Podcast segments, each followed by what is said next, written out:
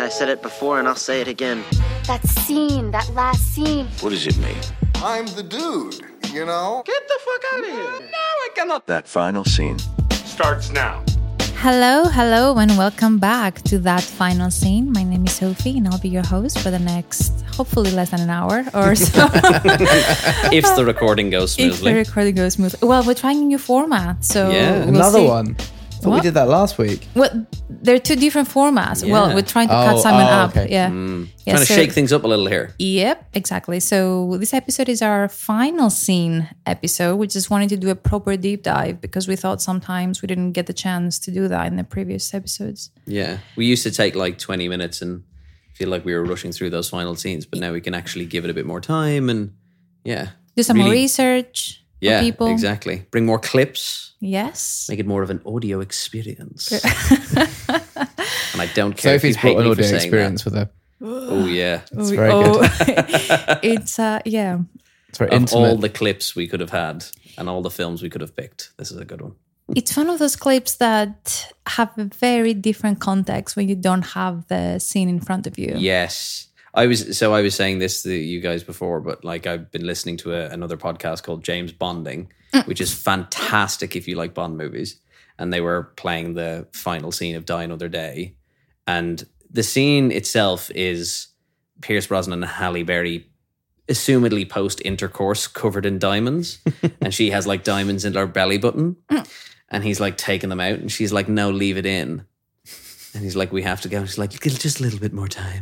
Leave it in. Oh, and without seeing that and just listening to it, it is one of the most uncomfortable things. You, it's it's such a, like, the dialogue by itself without the visual is, like, skin crawling. It's Oof. so bad. I would, I mean, I recommend everyone to listen to that podcast because it's great and James Bond's amazing. But this is the episode as well where we are now going to try something even even newer than, obviously, just this new format is our...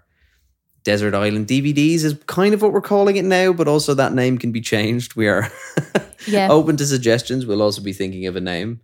But basically, this was something that we thought about while we were taking a bit of a break and something that we wanted to try different where, well, today, at least, Simon, Sophie, and I are going to pitch three films that are going to be put out and brought with us to the that final scene in Desert Island.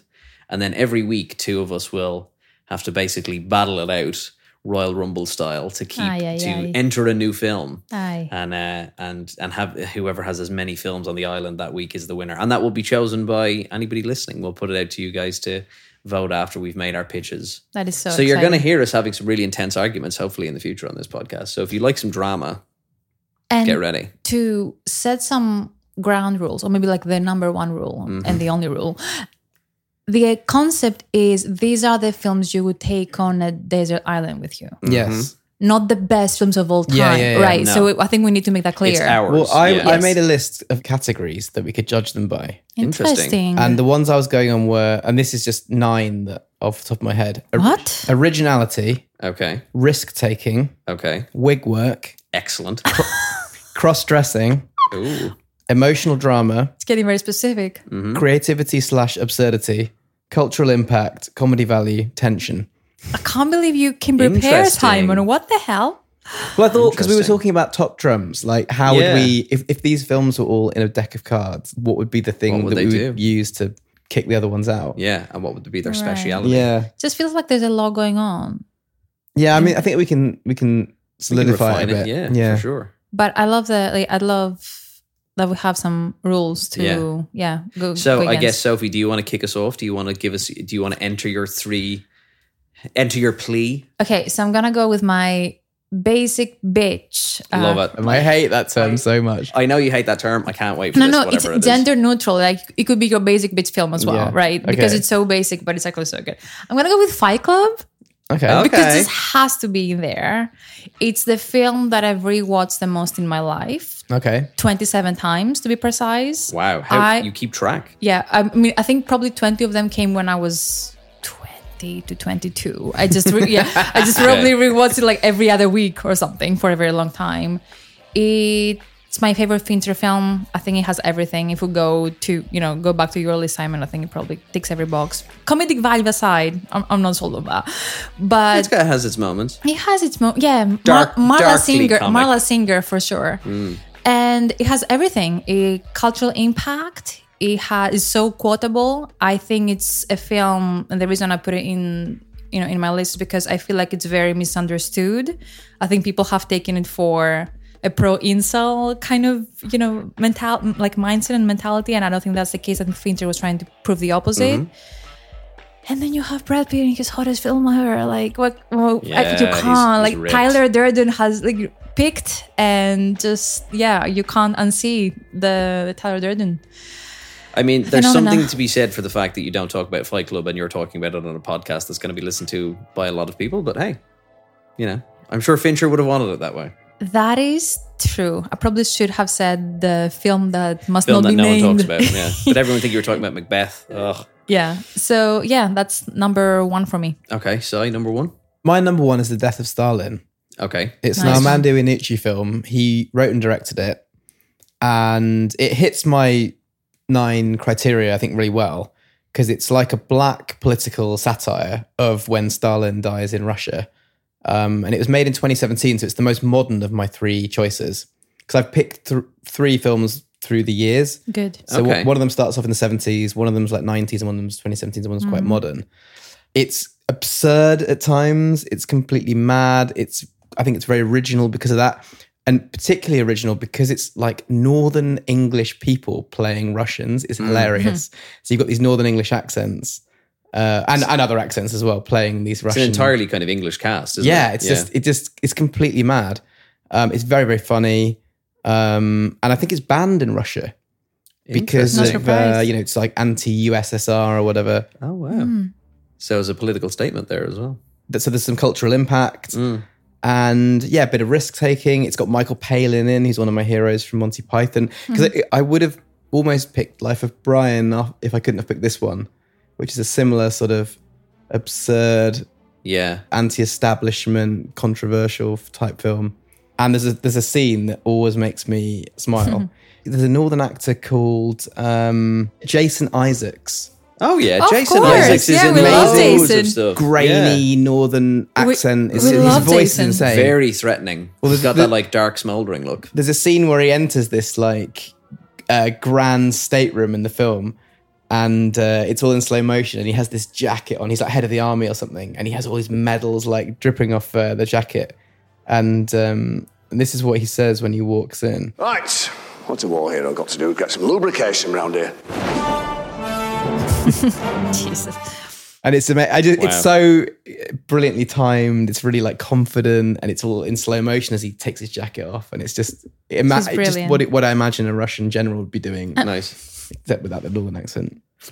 Nice, good pick. Oh, okay, Best it's a good show. Yeah, and I think, uh, I mean, it's good to have an Iannucci one in there considering the the mark he's left on yeah. British comedy. If you haven't watched any Armando Iannucci stuff, I mean, get out and watch it. If if mm. if not just for that sketch he did of the man who's terrified of uh, bigger boys kicking a football at him mm-hmm. because he'll oh, have yeah. to kick it back, which is just That's incredible. In, that was in a, a series he did called the Armando Iannucci Shows, yeah. which is which excellent. Then leads on to that episode of the I T Crowd where Moss learns to talk like a man. It's basically yes. like the inspiration for it. So my first one, I'll go for a comedy as well. I mentioned it on the last episode. Uh, and I mean, part of me wanted to do it just to bring a clip of it, but also because I think it's possibly one of the funniest films yeah. ever made is Aww. What We Do in the Shadows. I mean, I love it because it feels like it's everything a mockumentary should be in that it kind of feels a little bit low rent. It feels low budget it pro- because it probably was.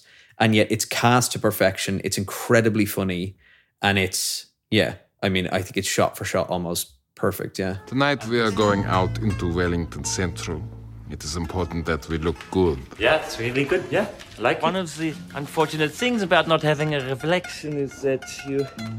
don't know exactly what you look like. And it plays on like cool vampire tropes, you know. A ghost cup floating all by itself. We can give each other feedback and help each other out until we're looking great. Yeah, some of our clothes are yeah. from victims. You might bite someone and then you think, ooh, those are some nice pants. Do with no. these. Change it. When you're a vampire, you become very sexy. Because vampires don't have reflections, so they have all these cartoon sketches of one we another to see what they look like going out in their outfits. To us. Not sure about the waistcoat. I go for a look which I call dead but delicious. We are the bait, but we are also the trap. Hello, ladies. I mean, you just can't. I don't know. If, I don't know. If, I don't know if you can beat it. I just think it's it's good. It's just that perfect mix it's of camp. Like, yeah, it's incredibly camp. It's incredibly camp. But I mean, Jermaine Clements is, and it's understated, I think, as well. Yeah, for sure. And uh, I mean, the clip. One of the, I could have included one of the clips that I love, but I didn't. Is the is the werewolves one, mm. which I, which I find amazing. The werewolves, not swearwolves. You know, it's just. Yeah, it's so incredibly funny. And I think it's endlessly watchable. I think that's the reason to have it on this list, is because I could watch it ten times in a week and probably still find something to laugh at. It's very time. watchable. Yeah, that's my first one. Right. Second one for me. Second time round. We're going back in time, nineteen sixty-eight, I want to oh, say. Wow. two thousand one, Space Odyssey. Ah. Kubrick. Oh, yeah, okay. We're going with the best film of all time. That is two thousand one Space Odyssey by Stanley Kubrick.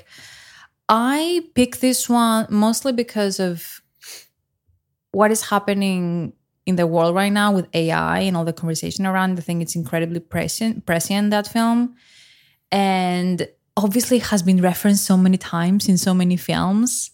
It has the best villain of all time, H A L three thousand. And it's just this... um.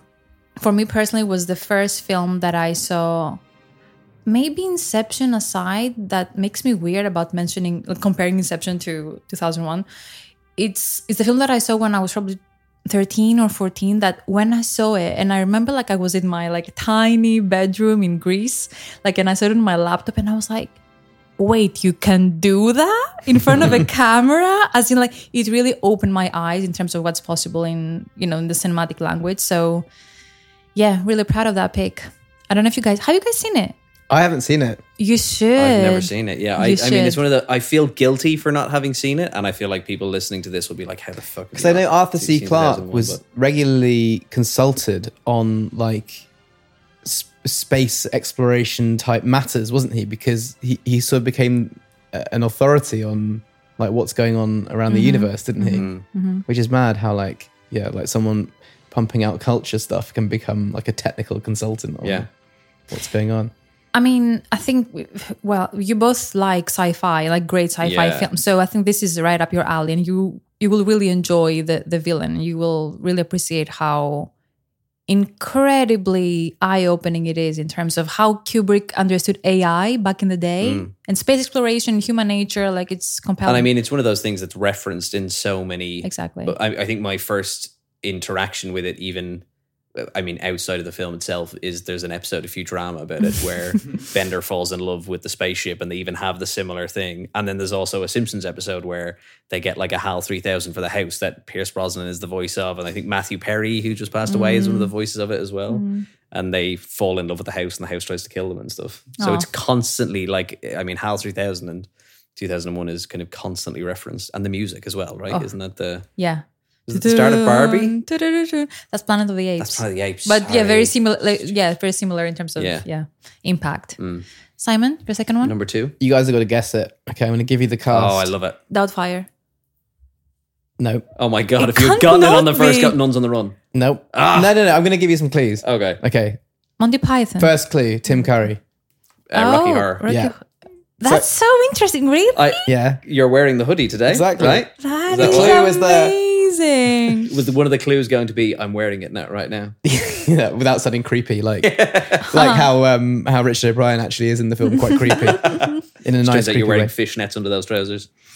Yeah, so I picked th- this nineteen seventy-five. Um, here's a flavour. In just seven days, I can make you a man. So good. Okay, originality ten out of ten, risk taking ten out of ten, wig work ten out of ten, cross dressing ten out of ten, emotional drama ten out of ten, my absurdity God. and so on and so on and so on. I mean, it's like this list is just based for Rocky Horror. Yeah, exactly. I, I'm I aware that, that I made the list around my own films, so obviously we'll have to adjust. I yeah. thought of that. That's a pretty. It's good a good pick. shout though. Yeah. Rocky Horror is one of those ones where, you know, when they send. Uh, like uh, they'll send satellites out into the galaxy with like a plate on it with binary stuff, and there'll be like music and you know yeah, inscribed yeah, yeah. in it. If you want to like show you know a part of humanity that is just absolutely bizarre and absurd, send them rock, send yeah. Rocky Horror out into space and so let the aliens watch it. Culturally dead important. You know, it showed yeah. uh, gender bending. Um, it's okay to be a freaky, weird person that doesn't fit in. Um, pushing the boundaries on like normalizing different sexualities. Um, I mean, it's telling that you... The church probably hated it. Yeah, it got but it's banned. Telling that you'll probably you'll find a lot of cinemas pretty much in every... You'll probably find at least one or two cinemas in every country around the world that yeah. has a Rocky Horror Night every now and again. Yeah, yeah. Because people just love it and they sell it out and people come dressed as the character. Like, it's a film that like deeply resonates with a lot of people. Yeah. Um, the songs are also excellent. Uh, yeah. There's Meatloaf's in it, and I was gonna say, the Time Warp's probably a song that's... I mean, people, kids like t- played, the Time Warp now. Time Warp was playing at every Irish wedding I have ever been to. Yeah. Won't be played at mine, but at most Irish And the weddings. Songs also contribute to the narrative flow of the film. They're not just like shoehorned in. It's like a big part of the actual storytelling. Yeah. I mean, my second one, I couldn't go to the desert island without a Bond film. Of course. Um, and it leads into my third one, but we'll get to that later. But I'm, uh, it has to be Casino Royale. So it was the, not the first I saw in the cinema, it was the second. Obviously, I saw Die Another Day in the cinema. Um, and it, as someone who had grown up with the films, Daniel Craig is my Bond. Like, he's the one that I've seen all the films of. And in a time when Bond was being completely, like, surpassed and outdated by the Bourne films, they reinvented it in a way that made it, like, cool and relevant and like a lot grittier than it ever had been before. You know, it's probably what um, License to Kill did in the eighties. Yeah, well, I think, and even to even, even to a better extent. Mm. And I think like Craig kind of defined himself as Bond there, whether he, I mean, whether he will have liked doing that or not. But again, I mean, the action sequences in it are incredible. Like that opening, the fact that it opens in black and white, mm. you're like, oh my God, what the, this is...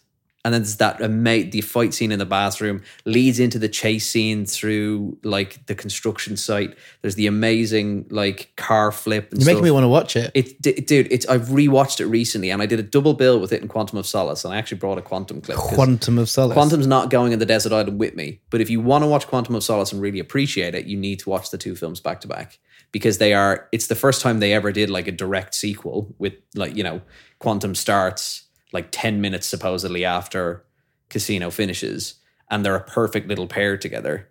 And it's just, yeah, I mean, I I can't think of anything wrong with it. It's my favorite Bond film. He's my favorite Bond. I just love all of it. I think it's so good. And it gave him like an emotional edge, which he'd never really had before. Obviously in in on Her Majesty's Secret Service, you know, they did his marriage and stuff like that, but his relationship with Vesper was just something else. I thought it was incredible. And yeah, it's one of those films that, having rewatched it again recently, I sit there with a smile on my face from the mi- from the minute it starts. You see the outside of that building in Prague in black and white. The minute it starts, I'm like, I'm in. You really don't know anything. This is about... from Quantum. It's so good. This is Mister White from the end of Casino. It's so amusing because we are on the other side thinking, oh, the M I six, the C I A, they're looking over our shoulders, they're listening to our conversations, and the truth is you don't even know we exist. Well, we do now, Mister White, and we're quick learners. Oh, really? Well, then the first thing you should know about us is that we have people everywhere. Am I right? Bang. So good. And actually that leads on to another scene later in the film, which Judi Dench delivers possibly the greatest line of all time, when she says, uh, she's like, when people say we have people everywhere, it's normally hyperbole. They don't mean it. I mean, florists say we have people everywhere. And it's so good. It's so brilliant. Bringing it back down to earth. Yeah. Amazing. It's, oh, fantastic. Wonderful. And I mean, that's another thing that Casino has. Judi Amazing Dench line. Is incredible as M. But yeah. yeah. Yeah, Casino is coming with me. That's movie number two. It's definitely the same, the best Bond film. For sure. Hands down. For sure. Yeah. Uh, okay, number three for me, Parasite. Ooh. Oh, okay, cool. Parasite. Uh, I just wanted to pick a modern one just because nice it's... Nice relaxing one. Mm. Something chill that we're all baking in the sunlight on the desert island, wondering where the water's coming from next. This is good for the tension, Top Trump. Yeah. Oh, for sure. That's ten out of ten. Yeah, but I also think it's, in a weird way, it's very satirical. Like, it has heavy black humor vibes, especially the first um, yeah, the first two acts are very satirical. And then you get the, yeah, whatever. Like, I don't want to spoil it for people, if in case you haven't seen Parasite for whatever reason. But the reason I picked it is because I feel like, besides the fact that it's super rich in social critique, storytelling, and um, all of those things, it really paved the way for a wave of films in so many different ways that wouldn't have come otherwise. So firstly, from um, international film standpoint, the fact that, you know, it got so much traction, I feel like this is the reason we're now seeing Korean and generally like Asian films in cinema in a way that we haven't seen before, and you're getting so much mainstream traction. And, you know, you it's okay to watch a film with subtitles right now, even though it was such a taboo, and everyone was like eye rolling their eyes. Oh, do I have to really turn on the subtitles? I feel like Bong Joon-ho really normalized that. And then from a thematical standpoint, I do think in a way it started the whole, not tax the rich Uh, messaging, but more like the war with the rich. And then you had White Lotus season two, you had um, Triangle of Sadness, you had a wave of films that truly addressed capitalism in a way that hadn't been done before. And on top of it all, just a great film with an amazing, one of the best plot twists of our century, if not the best one. So it has everything. ten out of ten. Yeah, very, very horrible. Yeah, it's a great choice though. I love it. Yeah. So, number three? Uh, number three is my nineteen nineties choice, and it is Missus Doubtfire. Of course. Of course. Because wig work. Yeah. Cross-dressing. Yeah. Originality. Yeah. Emotional drama. It's yeah. all there. It's got Brosnan. It's got Brosnan. I'm Brosnan. going Bond heavy on this episode, and I don't care. I need nice. like the fact Brosnan was in it. I love him. His it's, hairy chest. Yeah. What? A, what? Brosnan in the eighties and nineties. Devilishly How handsome. did Even they still sell that film in? I mean, it's absolutely madness. And how did the film... That's so absurd. This, I mean, it could be a horror film on paper, mm. yet it's this really emotional family love story, really, but it's like completely bonkers. So yeah, I've picked it because I like the humor in it. I like the um, the, the soundtrack's really fun with like Aerosmith and stuff. Yeah, and I really like the the kind of family emotional tale mm. it tells. You know, the ending. I always, when I was a kid, I used to find the ending really sad when Robin Williams is sort of not Missus Doubtfire and he's presenting his T V show. And the kids all gather to watch it in the lounge. And he tells this story about a kid whose parents aren't going to get back together. And it's kind of a metaphor for his home family life. And it's really deep. Incredible. And it's directed by Chris Columbus, okay. who's, you know, of Home Alone one and two yeah. fame. And just that was his kind of peak movie, I think. It was that yeah. kind of era. So yeah, very cool. Nice. Okay. So my final one, and I'm I'm I'm I'm glad I've brought this now because I'm the only one who brought, who's brought an animated film, is uh, I think... And the reason I brought it is because I think it's my favorite Pixar film of all time. It is what Zack Snyder wishes his Watchmen film was, is The Incredibles. Right. Right, okay. It's a, it's, I mean, to go to just, first of all, the soundtrack is incredible. It's like this amazing kind of like sixties jazzy kind of like, you know, spy noir soundtrack. It's so good. The story's fantastic. The casting is amazing. You know, the idea of the young, you know, the if if everybody can be, when everybody's super, no one is, you know, Syndrome as the bad guy is so good. You have those, you know, endlessly quotable scenes of Frozone, you know, the where is my super suit, which will probably follow Samuel L. Jackson around, along with all of his other catchphrases for his career. But it's, now, it's not done justice by the second one. The second one is nowhere near as good and it was always going to be difficult. But that first Incredibles film, I remember seeing it in the cinema and was blown away by it as like a ten-year-old. And it is the first, I have such a vivid memory. It is the first D V D that I ever went into a shop and I pre-ordered. Hmm. Because That's I so knew cool. it was coming out and I remember going in with like my ten euros in hand being like, I'd like to pre-order The Incredibles, please. And like them taking my name and I think my mum's phone number. I mean, how much more in advance did it mean you get the D V D? Oh, it meant I got else? it on the day. Yeah. It meant I got it on the day, but I was guaranteed to get it on the day, oh, you know, yeah. because I was so convinced. I was so convinced everyone was going to want to buy it that they'd sell it. out. It so was a I wanted to pre-order success, it. to be fair. Yeah, so, it was yeah. huge. It's Brad Bird who went on, who you know, who's done some other amazing films. He right. went on and did some of the Mission Impossible. And yeah, I just, I fucking love it. I just, it's so good. It's so, it's such an entertaining film. And yeah, another one that's like endlessly quotable. And mm. I think I could probably just listen to the soundtrack on repeat as well, as I say. It's just, it's so good. And as I mentioned before, it's everything that Zack Snyder wanted Watchmen to be. Mm. You know, it's that story of like superheroes going into hiding and because, you know, society doesn't want them anymore, and then being brought back out by this supervillain who is trying to convince everyone that he's saving the world, but actually he's the one causing all the destruction, you know. I'm annoyed I don't remember it very well. I need to rewatch oh, it. Oh my God. Trust me, it is it is worth it. I've not seen it. Oh dude, it's so watch it with watch it with your daughter. It's incredible. It's so it's incredible. Oh, see what I did there? Oh, that's so But yeah, cool. That's my third one. So okay. I've got The Incredibles, Casino Royale, and What We Do in the Shadows. Cool. Sophie's brought Parasite, two thousand one, and Fight Club. And I've got uh, Death of Stalin, Rocky Horror Picture Show, and Missus Doubtfire. Nice. Jeez, okay. So the next time we do this feature, this is when it's going to get interesting, because one of us is going to try and replace one of the other's films. So that's mm. where it's going to get, as you say, Simon, your list of... I, don't, I mean, cross-dressing is going to be a hard one to get into, yeah, to try and not unfair. Get Rocky Horror, but we'll see. And that'll be something that we can, uh, yeah, we can get the listeners involved with. So that'll be an interesting one to come back to. That is cool. So interesting. Do do we want them to have a first vote in the meantime or not yet? I don't think so. Just go okay. and try and watch all those films. That, that's do a, true. Do a, a like a Lord of the Rings style marathon of watching all nine films if you can. That's true. If you're listening, you have homework. Oh, look, a message from our sponsor. G I Jane two. Can't wait to see it. Nah, yo, hold my poodle.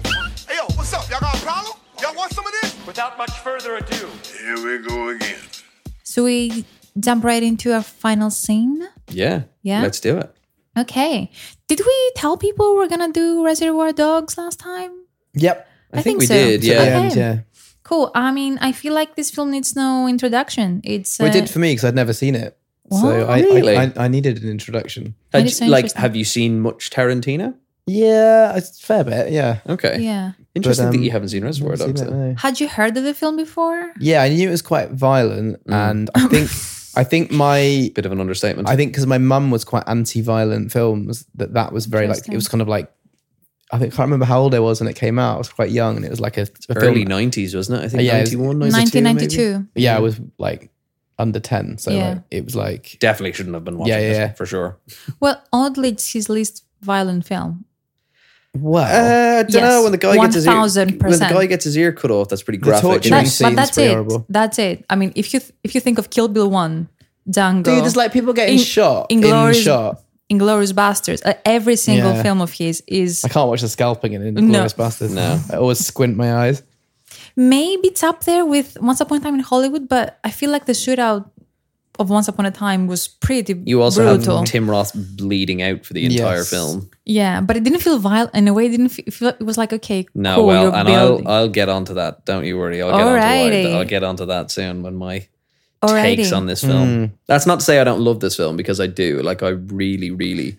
think it's one of my favorite Tarantino films. I actually did it as a one-act drama play as like a teenager, that which we so definitely shouldn't have been doing. But yeah, I definitely have, I have issues with it for sure. Okay. Yeah. Cool. I mean, I feel, I feel like a lot of people think or see Reservoir Dogs as their favorite Tarantino film, so I would like to get to, to that.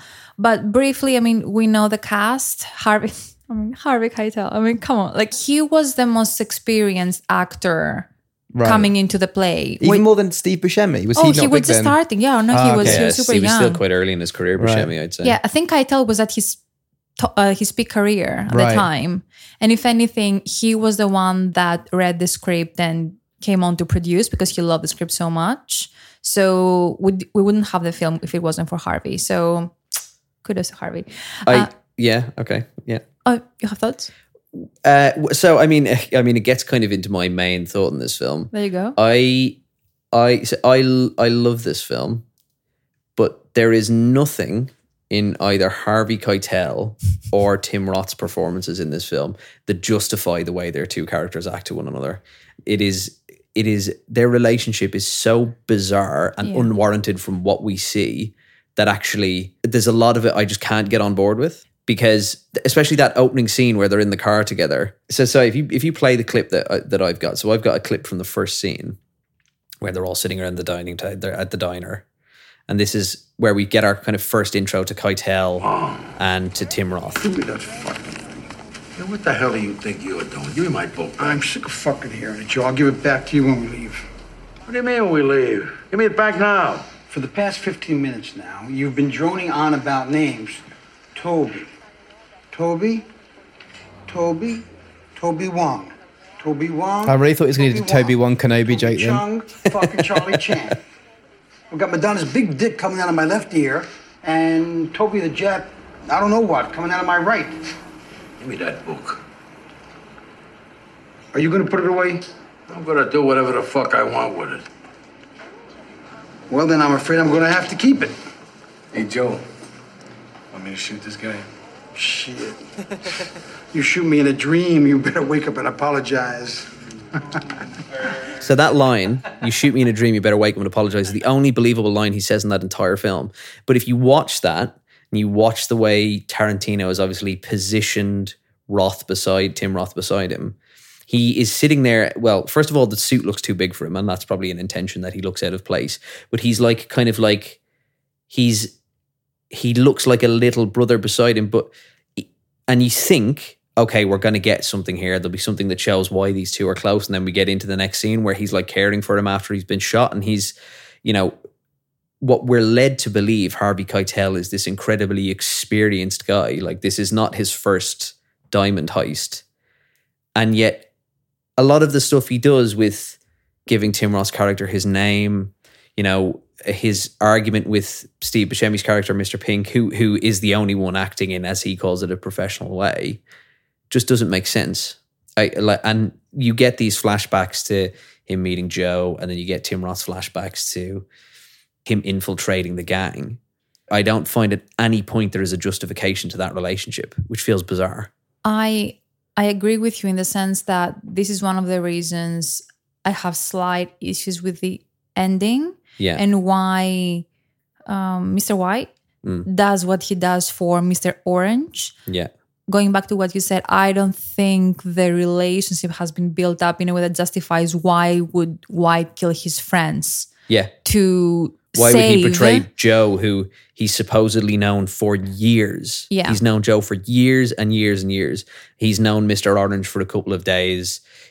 I understand that people will say, well, he feels guilty because he thinks that, because he mentions it at some point, like, oh, the reason he got shot is because of me. But... But the issue I always had with it was that on paper, you have this guy who was supposed to be this calm, like he's supposed to be like Winston Wolfe, mm-hmm. the character he plays in Pulp Fiction. Mm-hmm. The kind of calm, calculated, he knows everything that is going on, but at no point does Keitel feel in control. He should be the one in control, mm-hmm. but he doesn't. He doesn't feel like there's any level of, you know, I know what's going on, I know what to do, blah, blah, blah, blah, blah. And yeah. the, his dialogue's really stilted as well. And maybe that's just how it's written, and it's Tarantino is, is his first film. But I don't know. So what did you what did you make of it? If you hadn't seen it before, obviously this is like my second or third time seeing it. What did you think having not seen it before? I didn't really like it. Yeah. I didn't think the violence was justified in it. It, it wasn't really earned. Because mm. the characters were so irredeemably awful. I couldn't really get on board with any of it. I couldn't, I was not rooting for anyone. Mm. Really, I rooted for Mister Orange, but maybe the, because I love Roth so much. Um, I, I, I think ultimately it is an impressive debut because we have to remember that this is his very first film, Tarantino's film, first film. So there are so many things that are going, like, they're just incredible about this film, and he only had, I don't know, like less than two million to make this film. Mm. So. It felt like watching a play. I think as a play, it would work so well. So that's so so so so. When I did it as like an Amdram thing when I was like sixteen, we just did the scenes in the warehouse because actually they're the ones with like the most substance. And it's they, it, you know, it's. I feel like the thing that's always associated with Reservoir Dogs, it's the movie about a diamond heist where you never see the diamond heist, mm. right. and actually so much of that background you just don't need to see. You actually could do the whole film within the warehouse and not have to see some of these. I mean, like Steve Buscemi's only shot is him get is him sprinting down. Yeah. I felt like the cutaways to the, you know, what happened at the heist or at the end of the heist, quite relief, like relief. It was like, oh, some like respite of like this, the heaviness of these scenes. I, can, I see like, what, I see what you mean. I see what you mean. But the only one that I think that gives even a little bit of justifiable background is Mister Blonde's one. where you see him, you know, talking with Eddie and Joe as he's gotten out of prison. Mm-hmm. That gives you a little bit of a, that really plays in and shows you why when, you know, Joe talks about like, what is it with this guy who came out of prison, who we know has done prison time for like, you know, um, what is it, whatever it is, he took the fall for Joe and Eddie. Mm. It, he's like, of course he wouldn't fucking, like you're telling me that the guy who did this would fucking betray me to the police, are you joking me? Mm-hmm. That's fine. But I don't think in either of the, you know, we get some stuff to throw away comments in other people's scenes. So in Tim Roth's, he talks about hearing where Mister White is from, or he's from like Wisconsin or something like that. Yeah. And him being like, oh, you got to go through and look at all the mugshots of people in Wisconsin. Yeah. But there's nothing that actually justifies the way the characters end, which obviously with those two we're assuming is, I mean, the way I see it is, is White shoots him in the head and then White gets blown away is the way I kind of, mm-hmm. but obviously it kind of fades to black. I think the first gunshot is White's. I don't even know, if, I don't even think that's debatable. All right, we're going to get to that. Um, I think, I, I wish we had a couple more relationship building scenes yeah. with them too, and take out Roth's past, because I felt like those scenes didn't work at all. Like those vignettes of like him. Yes, yeah, I agree. For it, sure. It, it took me out of the film completely. It's like, what am I watching? Because when you look at other Tarantino films, when he's involved as a director, the vignettes, like the like those throwbacks, have a massive payoff every single time. But I get like that was his show. I get that. But I just, I wish, yeah, we would have those out of the way and we just have like, to your point, um, Ben, a justification as to why he almost feels indebted to, yeah. he's committed to- We make, don't know why. Yeah, to getting him, to yeah, keeping him alive and making sure that he's okay. So we can get to that. Um, but Simon, I know you also brought a, uh, a scene for, that you want to talk about. Yes, yeah, so I brought the scene where, which is Mister White, Harvey Keitel and Steve Buscemi, Mister Pink, Um, kind of arguing together. Mm-hmm. But I actually bought it for a, probably the reason, not a reason that you guys are thinking of.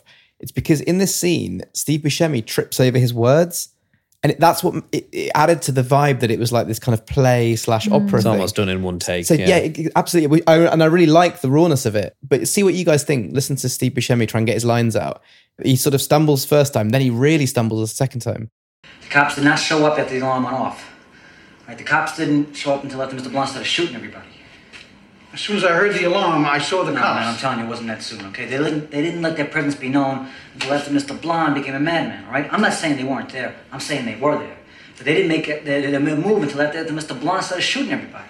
You could read that as it, it's because it's, it's very intense. He can't think straight. But mm. to me, it just seemed like a bit of a stumble. Like yeah, a they kind probably of didn't have the budget to first, do another yeah, take. Yeah, they ran out of film and it's, stock or it's something. It's difficult dialogue to get out yeah, as well. Yeah, like yeah. you try, like try writing that down and saying it back to yourself. It's like it's interesting because Tarantino is someone who probably prides himself on his dialogue. Like you know, he has he had like almost West Wing. You know, mm-hmm. you know that like the way the West Wing is famous for all its walking shots. Tarantino's really famous for his like quick back and forth and kind of conversations like that. But he's he, he feels really raw. You can see, and it's funny because if you then compare that to like Pulp Fiction, which mm-hmm. is what two or three years later, you can see in that time maybe how much Tarantino learned from Reservoir Dogs in how to write and how to direct these scenes, and then especially with Pulp Fiction, how to piece that stuff together. Yeah, my hot take, as you guys would say with Tarantino, is that he resorts too quickly to extreme violence to make emotional impacts in the films. Like, yeah. I, I remember watching Django Unchained, which I think is an amazing film, but that's Love the one it. With the Mandingo fighting, right? Yeah. yeah. And I was like so disgusted by that and I couldn't yeah. watch it and I was like squirming in my seat and I'm sure that's what he wanted. But I just don't think a lot of the violence in these films is warranted. And I feel like he's, he's desensitizing everyone with this violence because once you've seen that stuff, you can't unsee it. And so that, you know, you, your kind of violence threshold goes up every time you watch these films, which is why I'm quite careful with what what I try and watch. You know what I mean? I, I'm, yeah. I'm quite mindful of it because once you've seen this stuff, it's like becomes nothing. Well, he's, I mean, Tarantino is the director who's constantly pulled into those conversations, isn't he? What I mean, conversations? There's that, there's, it was a Krishnan. Oh, the, the Krishna Guru Murthy Guru from Channel four News. Yeah, like yeah. he's Tarantino is constantly pulled into these conversations around violence and, and kind of desensitizing yeah. people because I know it's exciting. He uses, and, as, yeah. he uses it as a tool. Shocking. Yeah. Mm. yeah. But I don't think he, I don't think he created that genre or like that, like that way of making films. If anything, Tarantino is the only auteur out there who's still alive who actually doesn't have, and I'm I'm not saying that as a, like, I'm not trying, like, this is almost like a compliment. I don't think he has an original vision. Obviously, there are original things that make a Tarantino film, but ultimately, he is the biggest movie cinema buff of all time, and all he does is paying tribute mm. to yeah. the to his favorite decades, that is sixties, that is forties, that is twenties, and basically a bunch of, a bunch of westerns and a bunch of black films, you know, from the forties.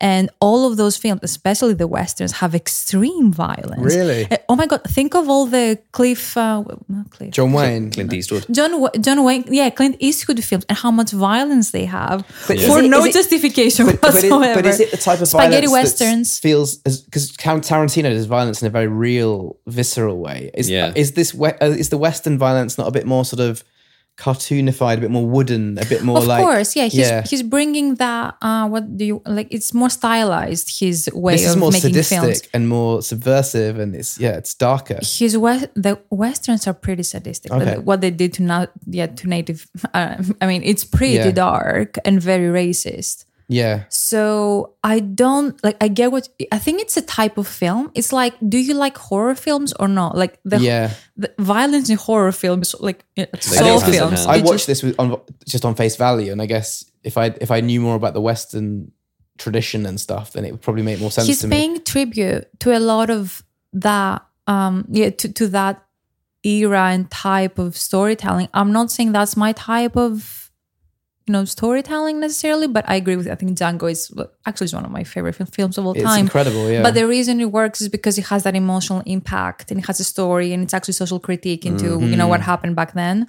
But um, for all the things that people kind of criticize him on with his violence, from Reservoir Dogs and his his filmography in general, the Stuck in the Middle with You scene with Michael Madsen and the police officer is probably his most well-known scene, or at least his like the one that sticks in popular culture the most. I mean, everybody talks about Tarantino's use of music and stuff. That's the that's that's the juxt- epitome so of that. It's simple juxtaposition, isn't it? It's like yeah. have something really dark happening in the picture yeah. and have some really yeah. happy music playing. Mm. Yeah, it's incredible. And yeah. also that's why I go back to. I think personally, I think apart from Buscemi, I think Madsen's performance is the most believable one in the film. It's the best. Yeah, you know, Madsen's yeah. not necessarily Michael Madsen's not by far and away not the greatest actor in the world, but it's as Mister Blonde, he's fantastic. I love him. I love him in this but, film. You know, I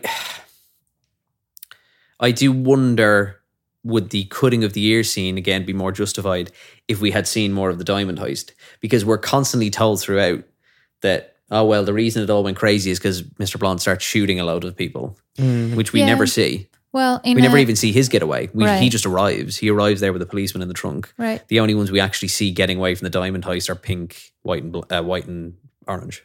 Well, in in a Tarantino interview, I heard that the main reason, obviously, that, that he didn't show the heist was because of budget. Yeah. But another big reason, as like as Tarantino said, is well, I wanted the audience to try to get what actually happened through the different perspectives.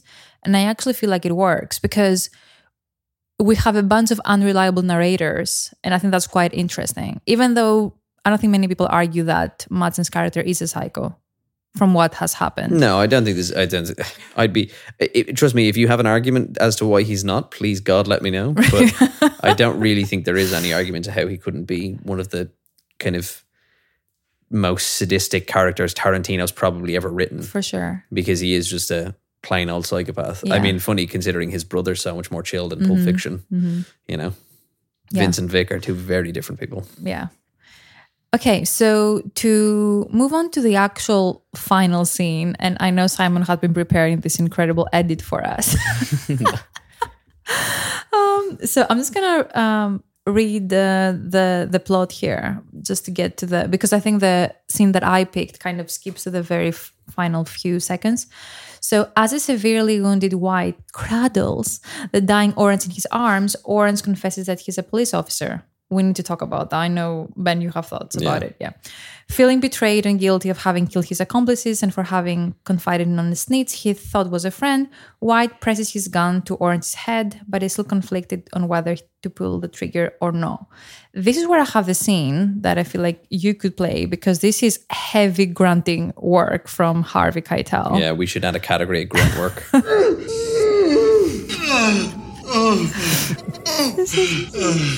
Close your eyes, Evan. some, some license was taken there, but yeah, it is very grunty. It's so interesting to unpack that grunting, because what is he thinking right now? He's thinking, I just killed two friends mm. that I shouldn't have for a snitch, pretty much. I'm also think he's also thinking, oh, I'm going to get caught. I'm going to die. What is he also thinking at this moment? Why, why is he heavy grunting? I, I think he's just thinking, I'm dead already. I'm dead already. I don't think he's thinking, I'm going to, like, oh, I'm going to get caught or anything like that. He's like, I'm, I'm dead. dead already. What do I do next? Yeah. But I, that's why I think that, like, what's, again, what's really, like, contradictory about, again, Keitel's character is that, you know, someone like that, him who's had a long career in, in, in the business of, like, robbing banks and robbing people and in crime, feels like they wouldn't have a little bit more of an idea about what they're doing in that scenario and have come to terms with things a little bit better. And yeah. actually, he's just made so many mistakes in the last twenty minutes of the film for then it all to just kind of be like, I'm a cop. And you're like, oh, for f-. he's probably like, oh, for fuck's sake. Which is why I have a feeling there's a bit of a betrayal happening, yeah, right? one hundred percent. Yeah, one hundred percent. Yeah. Well, I mean, and it's hard to believe that because we don't really see why there's... This again goes back to my yeah. point. We don't really see why they're that close. And I don't think there's anything... Like, there's not enough nuance in either of those actors' performances in the film to to hint towards why there is that. You don't really connect to any of them. I think maybe Tarantino wants you to try and connect to that relationship between White and Roth as, or White and, and, and Orange as a, you know, a younger and older mentor kind of relationship. But I, I don't think the film gives enough to justify that. Yeah. Yeah, my read was that because they've all been thrown together, and they don't even know each other's names. That's why there's so much mistrust, and that's why there's so yeah, much suspicion. They, you know, right. They're back at the safe house. Has the safe house been rumbled? Is there a snitch? So it makes sense that they wouldn't trust each other, but it still doesn't help me have any more connection to the characters. For sure. We then move to the actual shootout. Drop the fucking gun, buddy! No! Put the gun down! Don't do it! Drop the gun, man! Don't drop the gun! Do drop the fucking gun! We're gonna fucking blow you away! And that's pretty much the end of the film. However, when I went down the Reddit rabbit hole, because I had to, and maybe because I actually grabbed that, you know, snippet from YouTube, maybe there are like a few more seconds in the end. Someone on Reddit claimed that the reason Mister Pink actually gets um, doesn't die, because when you hear the shootout, there are cops inside the warehouse and there are cops outside the warehouse. I mean, from the sound design point of view, but apparently, if you turn up the volume, you can hear Buscemi saying, "God damn it, I've been shot," uh, or like, oh, "Stop it, stop it, I've been shot, God damn it," something like that. So he's not actually dead, and he actually. Um, I don't, don't want to say get away, but he's not actually dead, dead. I read in someone, the Tarantino style. I read someone saying that you can hear his car trying to be started outside. Oh, really? Yeah. Okay. Has Tarantino ever addressed it? Yes, Tarantino claims he lived. Okay. I mean, that's what I always thought. I always took it as he just got away. I've never actually, I've never tried to listen for anything in it because in my head, Buscemi's character from the outset has been like, we need to leave. Like, we did, staying around here is a fucking stupid idea. We need to get out of here. And he's the only mm. one with some common sense. He throughout the whole thing, he's the only one for me who had any as like, much common sense as you can have when you rob diamonds for a living. If you can imagine this was a play and you compare it to something like Inspector Calls or something, mm. there's no like moral take. There's no moral takeaway. There's no like.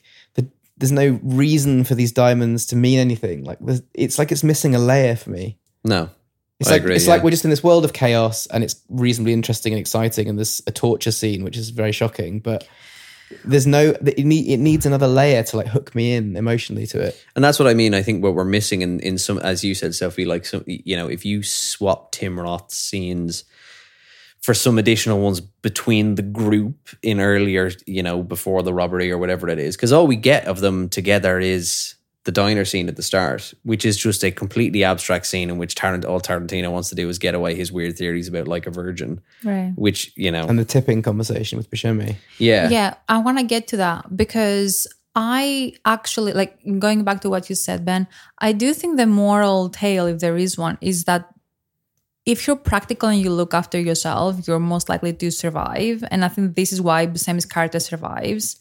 And I mean, from, from what I heard, he survives, but he is actually caught by the cops, so he doesn't actually get away. Mm.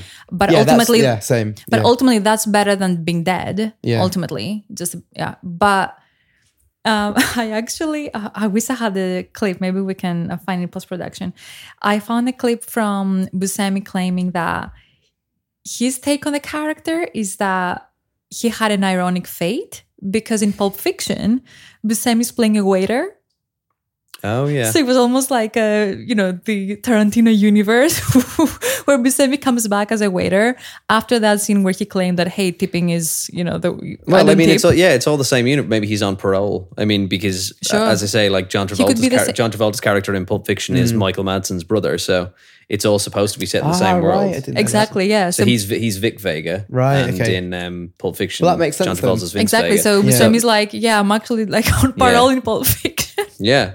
Which is great. I mean, yeah. I like the fact that those two films connect together. It gives mm. it a little bit more depth. Yeah, according to Buscemi. Yeah. So in that way, I I like yeah, I like that. A very nihilistic take because it shows that you shouldn't look out for, you know, your Well, I mean, it's like dog eat dog, eat dog, I guess, as, as, dog. as the um yeah.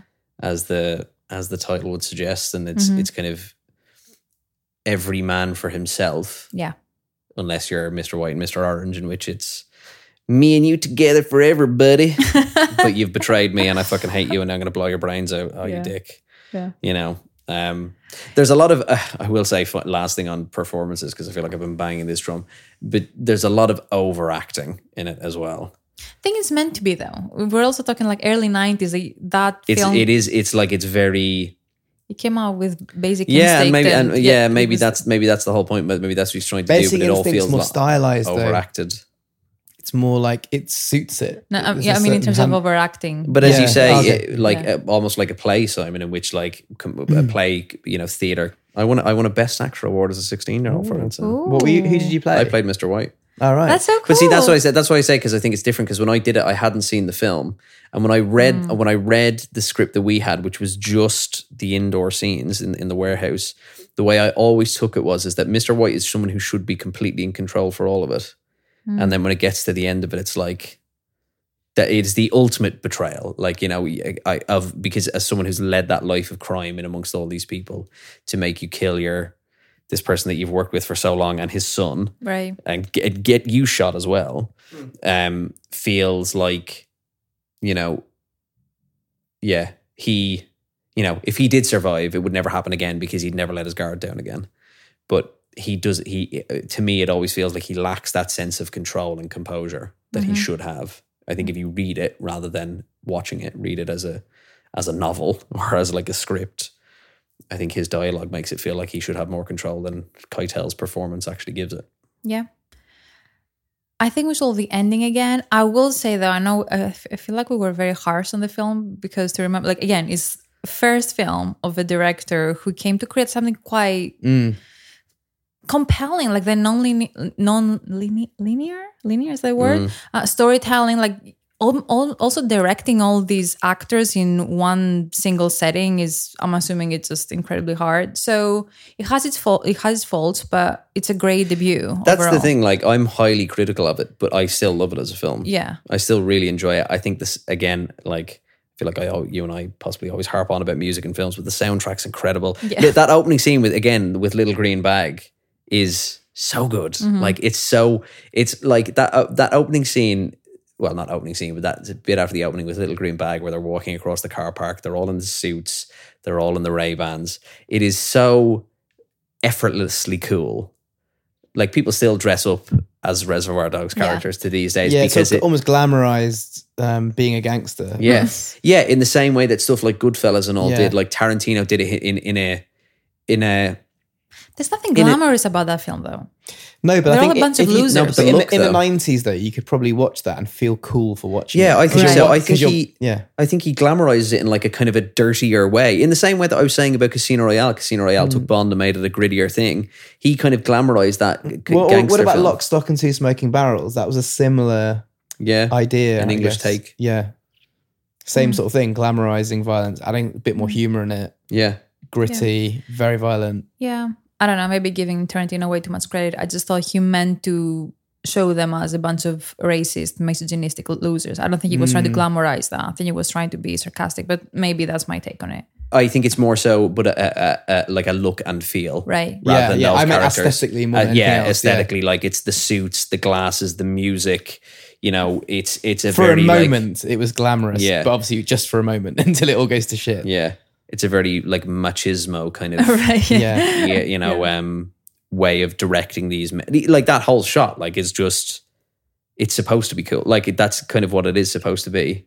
And then it lures you into a false sense of security because then it goes into complete chaos. Mm-hmm. You know, mm-hmm. goes from these guys so coolly, calmly walking like, oh, we're grand, like we're cool, we're bank robbers, we're going to go steal these diamonds, everything's great, to immediately Tim Roth bleeding out in the back of a car. Yeah. Like it lures you into a false sense of security mm-hmm. and then you're kind of, you're in it now mm-hmm. and it's just going. Cool. Okay. That's a wrap. I'm very proud of, like, I think we really dive deep into it. Yeah. It's yeah. good that we can like take longer. I think this kind of yeah. new format's working better, that we can actually devote more time to these endings. Awesome. Okay. We will be back in a couple of weeks with general movie chat and tell you what you need to be watching next. Hopefully not a Marvel plug for Simon, for the sake of Simon. No, but the Marvels is coming out this weekend. But, yeah, whoop, that, whoop. that is true. That is true. Simon, Simon is shaking. Do you know what? Head. One of these days, Simon, I promise I'll do an episode where I don't mention Marvel. I can't promise I'll never mention Bond. I couldn't do that. New Year's okay. resolution. New, uh, yeah, New Year's re- resolution. We can hope. Okay. Alrighty. Okay. If you listen this far, you know what to do. Please share with your friends, your Tarantino fans uh, in your group chat. And yeah, we'll see you in a couple of weeks. Thank you for tuning in. Bye-bye. See ya. Bye. Did you like it? Did you like that? Did I like it? I loved it. I, I had no idea you could milk a cat. I have nipples, Greg. Could you milk me? Good morning. Morning. Good morning. Oh, and in case I don't see you, good afternoon, good evening, and good night.